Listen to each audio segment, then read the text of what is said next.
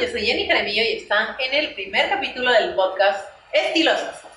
Nuestra primera invitada es la fabulosa Mabel Huerta. Es una mujer en la que admiro muchísimo. Gracias, Jenny. Muchas gracias porque además tú sabes que es recíproco. Yo también me encanta verte, me encanta seguirte. Creo que desde que empezaron las blogueras, que en ese momento no se decían influencers, sino eran las blogueras. Otro fenómeno yo te seguía y te sigo siguiendo y bueno, ya ahora nos vemos y yo soy muy feliz también además porque eh, me encanta vestirme con la ropa de estilosa, así que creo que se cierra el círculo, ¿no? Muchas gracias por la invitación. Bueno, Mabel es una mujer súper estilosa, es una conductora de televisión, es una periodista. Mabel, cuéntanos un poquito más de ti. Que, sé un poquito que también has estudiado otras cosas. A ver. Cuéntanos un poco toda la preparación que has tenido para llegar a donde estás ahora. Actualmente yo estoy conduciendo el noticiero Buenos Días Perú, de hecho lo estoy haciendo desde hace ya siete años, como que la juventud se me está yendo todas las mañanas, pero me hace muy feliz eh, porque eh, me deja mucho tiempo, o por lo menos hasta hace un tiempo me dejaba mucho tiempo para estar con mis hijos. Yo salía de trabajar, entraba a trabajar cuatro y media de la mañana, entre que te maquillan, te peinan, dan las cinco y cuarto, a esa hora salimos al aire. Y todo acaba a las nueve de la mañana.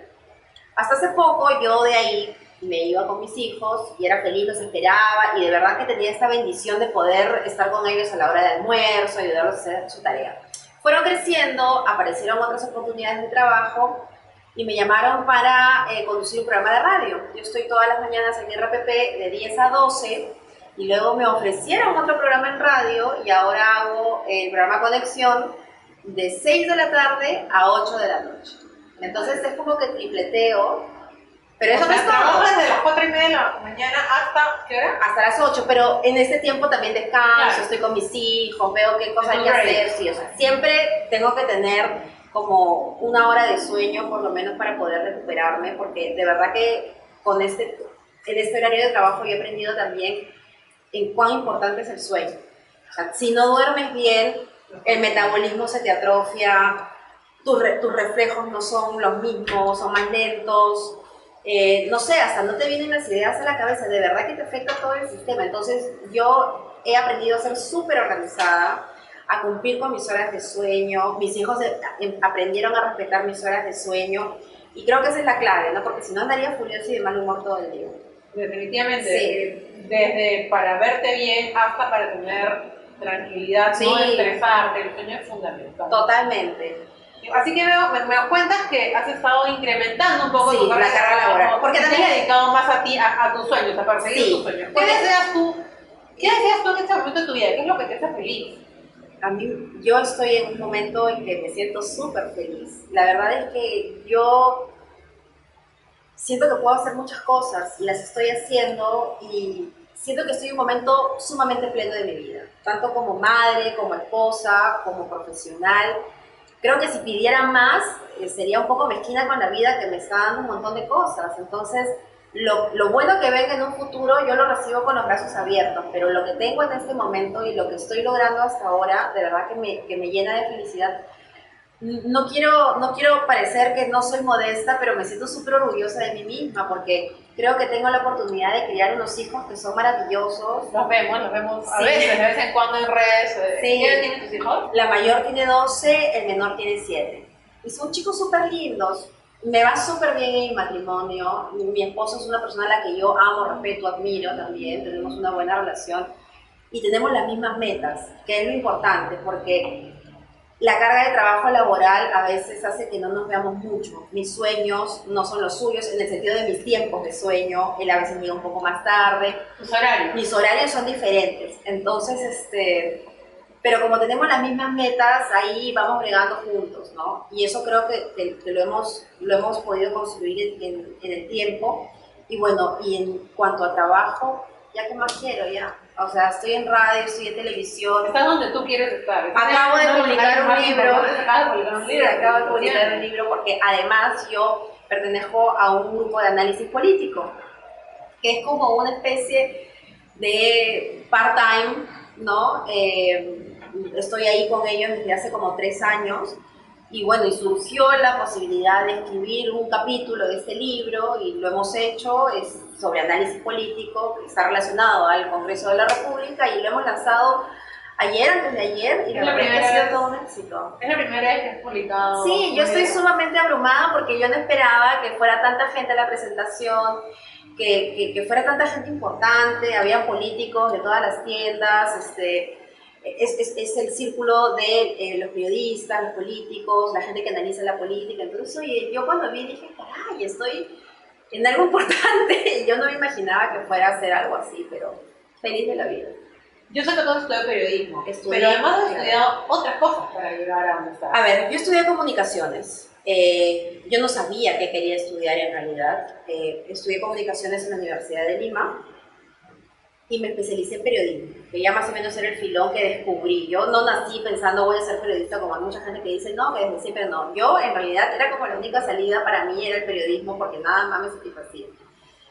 Y salgo de la universidad y en ese momento comencé ya a trabajar en medios y eh, era una etapa en que había un fenómeno político bastante interesante porque era la coyuntura Fujimori Montesinos, ¿no? Y decidí irme del país en realidad para estudiar una maestría en comunicación política. Porque claro, yo lo que en ese momento quería era regresar para poder trabajar desde el Estado, en un Estado que ya había cambiado supuestamente, ya no estaba en ese momento Alberto Fujimori, y entonces poder hacer algo por, por el país, pero desde el aspecto de la comunicación.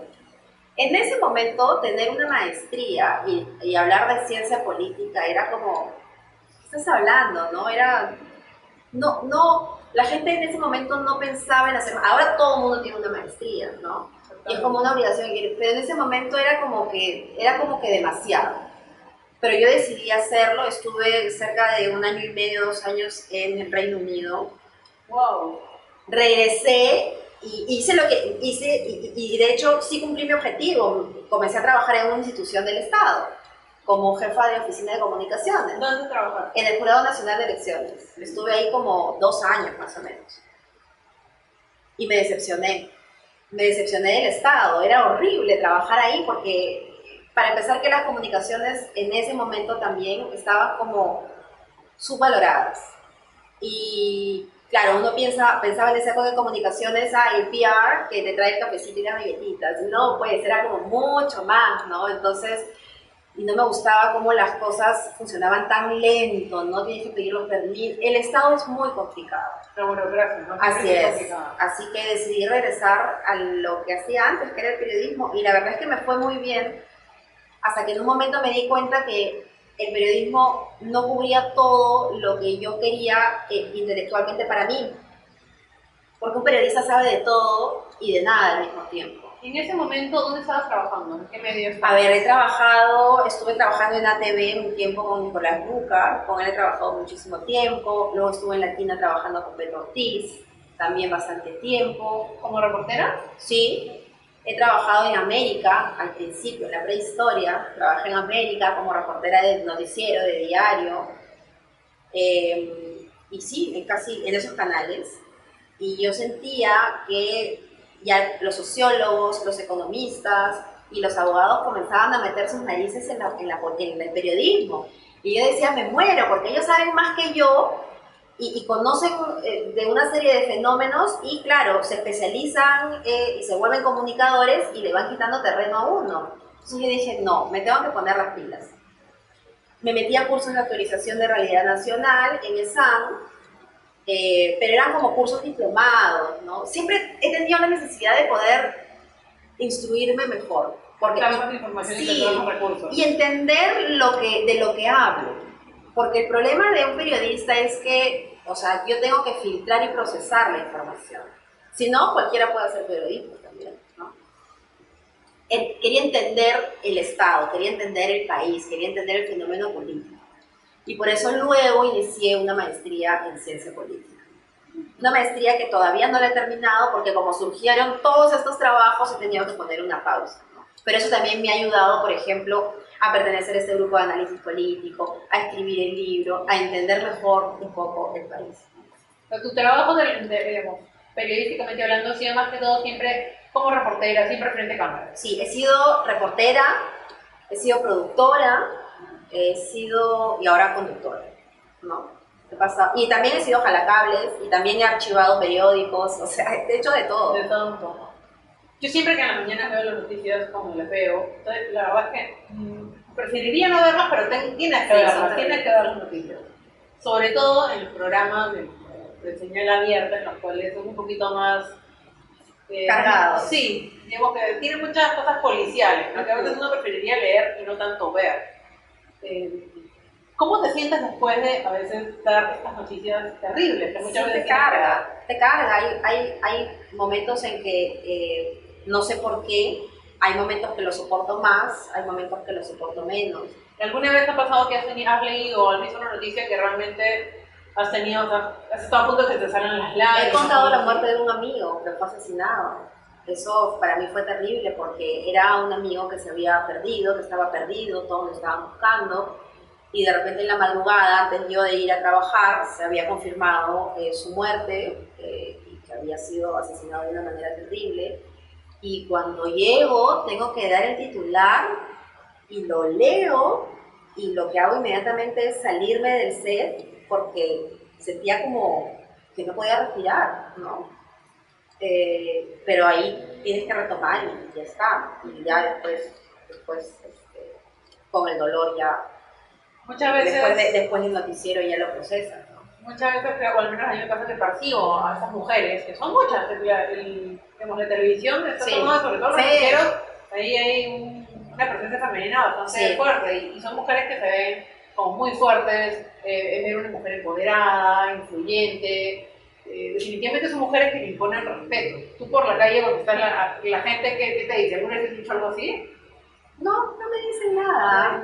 Pero no, pero no te dicen nada, tampoco que te están pidiendo la fotito. No, no, o te sea, respetan. yo no, yo no me doy cuenta. O sea, yo salgo y sigo haciendo mis cosas. Por ahí a veces mi hijo me dice, mamá, te están mirando.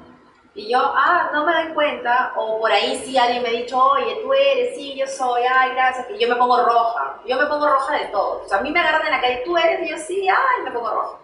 ¿No? Como que no, no me doy cuenta. ¿Y alguna vez has entrevistado, por ejemplo, como parte de tu trabajo a alguien que se ha tenido en vivo, cuando está entrevistando lo que esa persona de demasiado faltado el respeto o algo así? Sí me ha pasado, pero creo que lo he sabido manejar. Eh, me pasó con, bueno, Daniel Urresti, cuando estaba de candidato, creo, a la presidencia. Él es un señor muy irreverente, ¿no? Entonces, eh, es altisonante, pero creo que, creo que lo sé manejar, entonces no, no, no me, no, me no me lo tomo personal, ¿sabes? No, yo no me lo tomo personal, este es un trabajo eh, y no, no, no, me, no, me, no me prestaría esas cosas nunca. Entonces yo creo que Sí no, tengo una te línea, o sea, por lo menos mi estilo es que no te voy a gritar, no te voy a insultar, no me voy a poner boca a boca con nadie. Que creo que por lo menos ese es el estilo que yo tengo, ¿no? Yo respeto el estilo que tienen otros periodistas. ¿Y qué periodistas respetas, admiras o lo tenías tú como referente cuando empezaste? No te digo ahora, pero cuando empezaste, cuando eras eh, Mabel a los Mira, 20 años, ¿quiénes eran, digamos, tus referentes en ese momento que tú decías, mira todo, todo lo que logra esta persona, yo de repente quisiera algún día soñar con hacer Una algo pregunta así"? difícil me haces porque también los periodistas cambian mucho con el tiempo y sus posiciones cambian con el tiempo un montón. El periodista X de los 90 no es el mismo periodista X de, del 2019, ¿no? Pero yo he aprendido de todos y cada uno de mis jefes un montón, un montón. O sea, sí les tengo mucha estima porque a pesar de que por ahí me he peleado con Beto por ejemplo, eh, aprendí muchísimo con él y yo sí soy muy agradecida. ¿no? igual con Nicolás Lucar, igual con las personas que me he encontrado en el camino, creo que todas han dejado una huella y han sido parte de mi carrera. Pero a mí, siempre para mí un referente, por ejemplo, ha sido Mónica Dente. Mónica Dente es una dama, es una dama y aparte tiene credibilidad, es súper calmada. A mí me gusta mucho su estilo, por ejemplo. O sea, no es ese periodismo chabacano, que te vas a pechar a alguien, o que el periodista que pretende eh, ser mejor que el entrevistado, o demostrar que sabe más, ¿no? O sea, porque creo que los periodistas en algún momento, como nos sentimos tan empoderados, ¿no? Y tenemos un micrófono dentro, un micrófono en la mano, lo que- lo que queremos es demostrar que sabemos un montón y que lo que nosotros decimos es la verdad.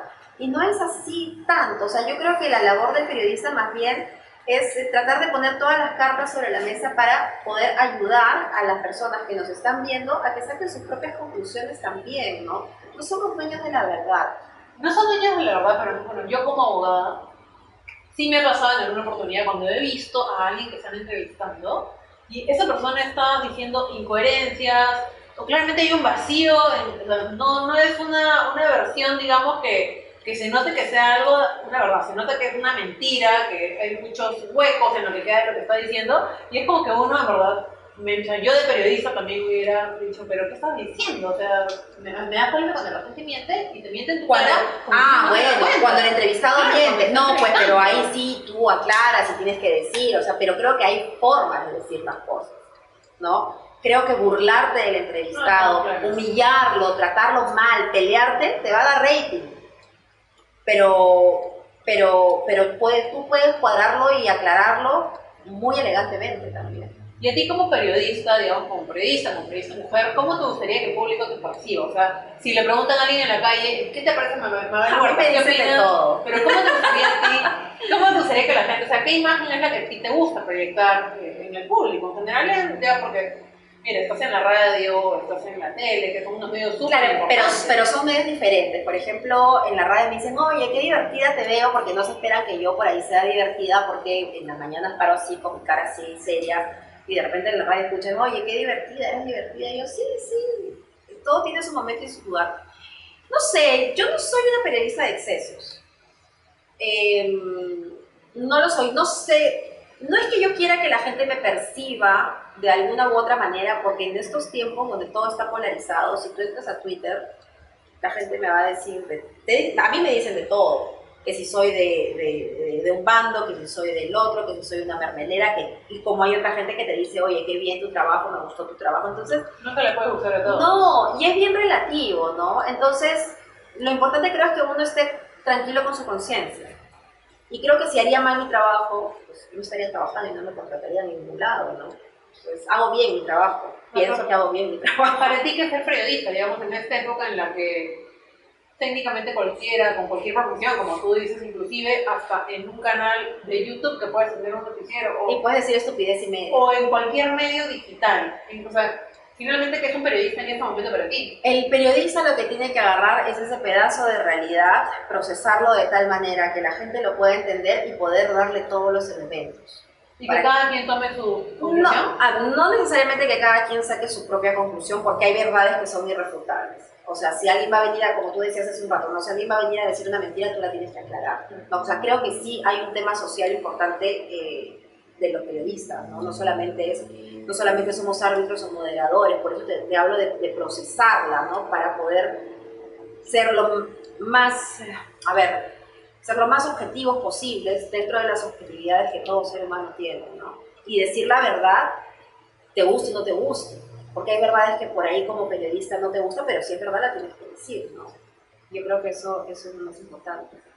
¿Y tus hijos qué te dicen de tu trabajo? Ellos se dan cuenta, digamos, un poco de, de lo que te cuesta tu trabajo, mamá, qué, orgullo verte trabajar tanto, o mami, mami, ¿por qué no estás aquí en mi partido de fútbol? Mira, trato de no faltar, ¿ah? Cuando hay algo muy importante, felizmente he tenido jefes muy benévolos que digo, oye, mira, es el primer día de clases de mi hijo, tengo que ir, ya anda, normal. O sea, creo que, creo que he sabido cuidar muy bien los espacios familiares y hay otras veces en que le digo, a mi hijo sobre todo que es el más chiquito, ¿no? la mayoría entiende mal, le digo, oye, mira, no puedo ir, ya mamá lo entiende, y, y, y, con el WhatsApp y con los videos, este, oye, mírame, lo, lo puedo ver eh, con, con, los videos que me manda mi esposo, pero son muy pocas veces las que yo realmente fallo con mis hijos, con sus espacios. Trato de hacerme no sé cómo huecos para poder estar con ellos. Y para ellos es, yo creo que es sumamente natural porque como siempre me han visto desde que yo he trabajado en la televisión, desde que mis hijos ambos nacieron, entonces es como, a veces ni bola me da. ¿Y tu esposo, tu esposo cómo, cómo llevas tu relación, digamos, con estos, cuál es el, tiempo que le das a él? Porque me dices que es complicado, no ver. Es complicado porque él, eh, él es de acostarse temprano Él no trabaja en la televisión. No, trabajaba, ah, trabajaba en la televisión. No, él, también es publicista, pero trabaja, trabaja, tiene su propia empresa. Entonces, él a veces llega tarde y a mí me agarra dormida, él también se ha metido a estudiar, entonces a veces, oye, me toca estudiar, no sé, sábado y a mí viernes en la noche, entonces de verdad que eh, por lo menos el año pasado ha sido un año que estábamos a punto de colapsar por los temas de tiempo y decimos, ya, a ver, agendemos, ¿cuándo, ¿cuándo podemos almorzar? ¿Cuándo podemos ir a cenar? ¿Cuándo podemos ir a bailar? ¿no? Entonces, sí, pero, pero ya habíamos hecho el trato de que así iba a ser. Digamos que ninguno se sorprendió porque cada paso que damos lo comunicamos y concertamos, ¿no? Y entonces lo que te decía al inicio, como tenemos las mismas metas en la vida, tenemos el mismo norte, entonces no, hay resentimiento de, de, esa falta de tiempo. ¿Y es el mismo norte, te refieres como familia o Como familia, metas. Metas personales. Personales, materiales, como familia, todo. O sea, ¿Qué, es lo que ustedes quieren lograr como familia, digamos? A ver, desarrollo profesional. Creo que mientras cada uno esté feliz en sus espacios personales, vamos a traer felicidad a la vida conyugal y por supuesto vamos a darle felicidad a nuestros hijos. Creo que eh, eso es sumamente importante. Cuando uno se siente frustrado en su espacio personal, llega a la casa y es despotricas, ¿no? El desarrollo personal. el desarrollo personal es sumamente importante y eso es algo que a mí me parece maravilloso. Eh, ahora que hablamos de machismo, por ejemplo, mi esposo me da mi espacio, o sea, siempre ha sido así y nunca ha sido extraño, o sea, nunca ha sido que no, cada uno tiene su espacio. Eh, a porque podrían haber me imagino que podría haber algún hombre celosísimo con que su mujer sale en la televisión. No, es que él me ha conocido en la televisión. Y, y, y de hecho, el, el, otro día que presentamos el libro, eh, yo lo que le decía es, yo no podría hacer las cosas que hago si no te tuvieras de al costado, porque primero que a mí me da la seguridad, ¿no? de que cada paso que doy, él va a estar ahí. Que si yo no estoy con mis hijos, porque les robo tiempo, él también va a estar ahí. O sea, yo no ando desesperada diciendo, ay, ¿qué voy a hacer? Colapsando. No, o sea, me apoya, ¿no? Como yo también lo apoyo cuando él quiere cumplir sus metas, ¿no? Entonces, sí nos complementamos. Y yo sí estoy súper agradecida. Y ante tanta cosa que vemos del machismo, yo digo a veces hasta tengo suerte, digo, porque de verdad que nunca con mi esposo he tenido un problema de esos y yo lo admiro más porque él está con una mujer que tiene su propio éxito por su cuenta. Yo sé que hay hombres que no soportarían esa situación. Y, eso a mí en él me parece admirable, ¿no? Y yo lo admiro a él por otros atributos que tiene también. Él debe admirarte mucho también. Sí, claro. Entonces, y yo creo que esa es la base también de una relación, ¿no? Se puede acabar el sexo, pero lo que no se debe acabar, o sea, me refiero, no se acabe el sexo, pero digamos que el ritmo de la vida hace que sea un elemento que pase a segundo plano, pero la comunicación y la admiración es algo que no, no debe fallar, ¿no? Ya después te pones el día. sí, pues porque el amor se transforma. Se transforma completamente. no, claro, olvídate. No, antes nos quedábamos conversando, no sé, hasta las 5 de la mañana, y ya, ya hay que ir a trabajar y teníamos espíritu y teníamos fuerza para poder hacer esas cosas. Ahora es, oye, vamos al cine, ya, pero primero dormimos un ratito y de repente nos quedamos dormidos y ya no vamos al cine más, ¿no? Pero sí tratamos de buscar espacios para los dos. Eso es sumamente importante. Cuando los hijos no están o los mandamos a dormir a la casa de mi mamá o se van para otro lado con los abuelitos, uy, ahí tratamos nosotros de, disfrutar y, o almorzar o cenar o citarnos en algún sitio porque a veces sí, los tiempos no nos dan. Pero ahora que es verano, ya con los fines de semana ya estamos más tranquilos. Sí. Ya no tienes que trabajar Los fines de semana no, no trabajo. Creo que no, o sea, porque él estaba estudiando los sábados, pero creo que ahora ya no, no lo sé. Y con tu hijita, me dices que tienes una hijita de 12, de 12 años. que es otro mundo. ¿Cómo la preparas a ella para el mundo? Porque yo como mamá también siento un poco este, eh, todo lo que le digo, todo lo que hago, es mucho pensando en Es como que le vas metiendo todas las ideas en la cabeza para que en determinado momento cuando ella empiece a volar, todo eso es como que le sirva, ¿no? Y tú te sientas segura. Es un mundo porque comienzan con dramas típicos de la edad, ¿no? problemas de adolescentes, se empiezan, tratan de hallarse en sus, en sus propios espacios, no saben qué son, no saben, están buscando su propia identidad, ¿no? Y es súper importante porque tú eres su rol, tú eres su, su ejemplo, su modelo, entonces eso influye un montón, influye el modelo de los papás, eh, influye en lo que consumen en los medios de comunicación, no sé, de repente yo la veo, me va a matar si que esto, pero de repente la veo así como usando ropa ancha y yo digo, ¿qué te pasó? Si antes usabas así como niñita y ahora usas que parecía una hip hopera y entonces descubro que ella escucha a una cantante y esa edad todo influye en su cabecita, ¿no? Y que se comienza a vestir como la cantante. Yo respeto eso, ¿no? Eh, ¿Has visto TikTok? Sí, tiene. Porque uno tiene que estar Sí, donde está, sí, sí, sí, porque sí, uno tiene que todo. Tienes que saber en, en qué mundo estás, qué consume, como me Sí. No ajeno a eso, ¿no? Sí, todo lo que trato de estar, no, es imposible, porque a esa edad yo también le metí a mi mamá, ¿no? Y probablemente la comunicación con mi mamá no era tan fluida. Yo tengo la suerte también de que ella, digamos que nuestra relación ha sido tal que ahora ella viene y me cuenta sus cosas. Gracias a Dios me cuenta sus cosas y le digo que vamos a solucionarlas, ¿no? Y cosas íntimas que yo digo, ay, no quiero saber. Es muy fuerte todo porque no estoy preparada todavía. Pero bueno, me la cuenta y, y buscamos soluciones, ¿no? Y también respeto sus espacios, respeto esa búsqueda de identidad que tiene. Si se quiere poner una fruta en la cabeza, que se la ponga. Si eso le hace feliz, bacán. A nadie le hace daño. Entonces, hace en ese sentido, sí, lo que quiere. Dice, mamá, me quiero pintar el cabello. Y me tuvo hincha varios días, varios meses. Es una buena niña, se saca buenas notas. ¿Por qué le voy a decir que no? Ya toma, ¿no? Entonces, trato, trato también de, de, de premiar el esfuerzo que ella hace, ¿no? Entonces, pero sí me da mucho miedo qué es lo que viene a continuación. Este año cumple 13 años y yo creo que este es un año muy complicado.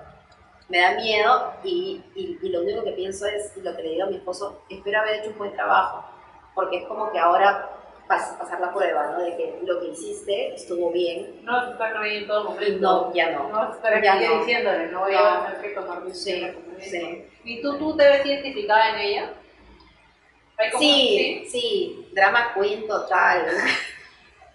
o sea, yo era súper dramática de chivola, todo era como muy profundo. Pero muy me sensible. Súper sensible, ¿no? Ella más o menos, pero por otras cosas. Eh, y también me parezco mu- mucho a ella porque de repente mi grupo de amistades era como muy suelto, ¿no? No andaba en yunta con alguien, entonces andaba con todo el mundo. Ella también es así, no es de andar así con una sola, ¿no? Que cuando se te acaba la amiga, se te acaba la vida, ¿no? Pasa mucho de eso, se da también.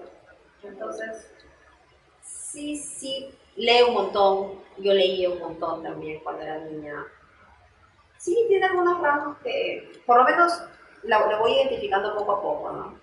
Algunos rasgos que se parecen a mí. Te veo y te veo con, con una paz, te veo guapísima, que acabas de lanzar tu libro, que ya más mejores trabajos ya no puedes tener. eh, sea, esa es la, tú debes ser imagino un, un referente. sea, mucha gente que en este momento dirá, a mí me gustaría ser pues, como Juan Mabel. No lo sé, yo quisiera ser un referente para mis hijos y con eso yo me quedo feliz, ¿no? Que mi familia se sienta orgullosa de mí, hacer bien mi trabajo para que me sigan contratando y, este, y nada más. Eh, creo, que, creo que sí es importante cómo me siento por dentro en ese momento de mi vida y estoy fascinada porque siento que es algo que recién empieza. ¿Hay algo, ¿Hay algo que tú sientes que, que- que te falta? ¿Algo que sientes que te falta una meta por cumplir? Me gustaría viajar más, viajar un montón, viajar más, tener más tiempo para viajar probablemente. Eso me gusta, viajar con toda mi familia, eso me gustaría. Esos son asuntos que tengo pendientes, pero probablemente más adelante porque ahora estoy evocada a otras cosas, ¿no? Un crecimiento. un Sí, motor que no sé hay aprendido. tiempo, viajamos, pero yo digo estos grandes viajes, ¿no? que me gustaría llevar a mis hijos a conocer el mundo. ¿Qué lugar de Si te dijeron ya, mañana tienes un mes con presupuesto, todo Me los llevaría a Europa. a Europa. Me los llevaría a pasear por toda Europa. A eso me encantaría llevar, que conozcan el mundo. Me gustaría que ellos vean otra realidad también. No solamente fuera del país, sino también dentro del país, ¿no?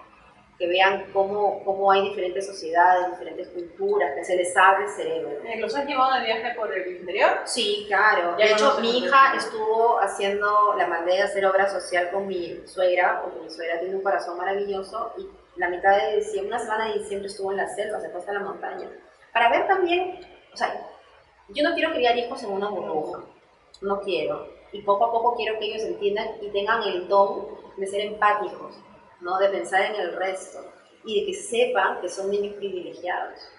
Creo que eso va a hacer de ellos mejores personas, mejores ciudadanos. Es una gran responsabilidad que tenemos con eso. Por eso tú me dices, ¿qué sueñas? ¿Cuáles son tus metas? No sé, llegar a una edad y poder sentirme orgullosa de mis hijos y de que he hecho un buen trabajo. Y de 10 años, bueno, no 10, en 15, ¿te imaginas todavía en la televisión? No, no. En 15 te vería. Por lo menos, no, por lo menos decía que no. por lo menos madrugando no. O sea, no sé, este cuerpo latino, no sé hasta cuándo dé para las madrugadas. Eh, pero no, no sé, la verdad es que no, no pienso muy a largo plazo, pero sí pienso que estoy preparada para cualquier cosa, en el sentido de que eh, hago tantas cosas y me voy preparando tanto que si no es la televisión, pues será algo, ¿no? Que, algo que me gusta hacer. Sí. de repente no sabemos cuál será el próximo medio, la próxima forma de comunicar. No, no, es increíble, ¿no? Ahorita estamos haciendo un podcast y esto no me lo hubiese imaginado nunca. Y tú siempre eres la entrevistadora y ahora yo insolentemente entrevistándote a ti. Pero me encanta, yo estoy de verdad feliz porque no, no suelo hablar de mí, ¿no? Siempre hablo de otras personas. Para mí eres un ejemplo de mujer, como, como lo he dicho. No, no, no lo digo para, para traerte bien ni por compromiso, sino porque cualquier persona que te está viendo, eh, wow, una mujer que se ha hecho sola, que se ha preparado mucho para lograr lo que ha logrado y que ha logrado estar tanto tiempo en un canal de televisión, luego ha conseguido otra meta que era estar en la radio, que lo habrás hecho muy bien para que te den otro programa más adicional, porque si no más bien te hubieran Claro, gracias. No te hubieran dado mayor tiempo todavía en la radio. Sí, y, y, lo, y lo que yo creo, y si me puedo jactar de algo, es que trato de ser humilde con todo lo que hago. Es decir, yo siento que todavía estoy en una etapa de aprendizaje y aprendo todos los días. Y me, me, equivoco todos los días, sin duda, por ahí nadie se da cuenta, pero yo digo, uy, me equivoqué, no hice bien las cosas, no dije bien lo que yo quería decir o no tomé tanta, eh, no sé, no tomé en cuenta algo y trato de, darme cuenta de que me equivoco y de que puedo ser mejor y de que puedo aprender de otras personas. Y creo que esa, la humildad es la que, por algún motivo, siento que la humildad también es la que me ha llevado lejos, ¿no? No quererte la última chupada del mango, porque no lo eres y además porque detrás de ti hay 20.000 chicos que son súper capos también, ¿no? O sea, todo el mundo está esperando tener su momento en esta vida y de alguna u otra manera también todos somos imprescindibles, ¿no? ¿Eso te, te, da un poco de miedo? ¿Te da un poco miedo el hecho de que, no sé, mañana hay una chica más guapa, más joven, más preparada? No, no me da miedo. Hay un montón de chicas guapas. No ahorita, pero de repente, o sea, algo, eso, la, lo profesional te, te, causa algún tipo de estrés o tú dices, no, verdad, lo que venga vendrá, yo siempre me voy a... No me preocupa. Por ahí antes, de repente, antes de que yo sea conductora, años atrás, no sé, 10, 15 años atrás, decía, oye, ¿ella por qué está conduciendo, no? Si no, ¿por qué? O sea, ¿cómo se ganó ese puesto, no? Y era un poco los posicionamientos que yo tenía, eh, porque sí, la verdad, yo sentía que para llegar a ese nivel era porque ya había quemado etapas, ¿no? Como reportera, como practicante, como, no sé. Eh, pero ahora, la verdad, lo que yo pienso es que uno siempre tiene que ir con actitud y seguridad y no ser solamente la caja de regalos, sino también ser el contenido que está dentro. Entonces, tú te puedes ver muy guapa, pero si por adentro no hay nada, es como una nuez, ¿no? Eh, sí, yo me tengo que preocupar por cómo me veo todos los días porque, no sé, sería para mí una falta de respeto no estar bien puesta todos los días, ¿no? Eh, y por un tema de salud y porque me quiero ver en el espejo y quiero sentirme bien. Eh, pero creo que más importante es masajear el cerebro, ¿no? Eh, y, poder trabajar y poder educarme y poder estudiar y poder, no sé, leer, entender las cosas, eso es importante. En todas las carreras. Definitivamente, yo también soy una creyente que uno tiene que prepararse todo el tiempo. Ya si tienes el paquete completo, ya. Como tú. Bueno, Mabel, ha sido más que un placer. Gracias estar contigo en este primer podcast. Espero que todas las personas que vean este video o escuchen este podcast también eh, puedan haber aprendido un poquito de ti. Que conozcan un poquito más de Que te conozcan, que puedan inspirarse un poquito de la manera en la que yo me inspiro cuando te veo, cuando te conocí, no podía creer lo sencilla que eras muchas veces nos imaginamos a las personas de la televisión como wow, inalcanzables o un poco pedantes o como tú dices, súper serias, ¿no? Y sé que eres una mujer súper divertida, eres una mamá de dos hijos, eh, tienes un esposo, digamos, alguien que también quiere muchísimo, con el muchísimo tiempo, y que persigue sus sueños así como tantas mujeres. Así es. Así que ha sido un placer, estar contigo en este primer podcast. Gracias, y el placer ha sido mío. Nos vemos. Nos vemos.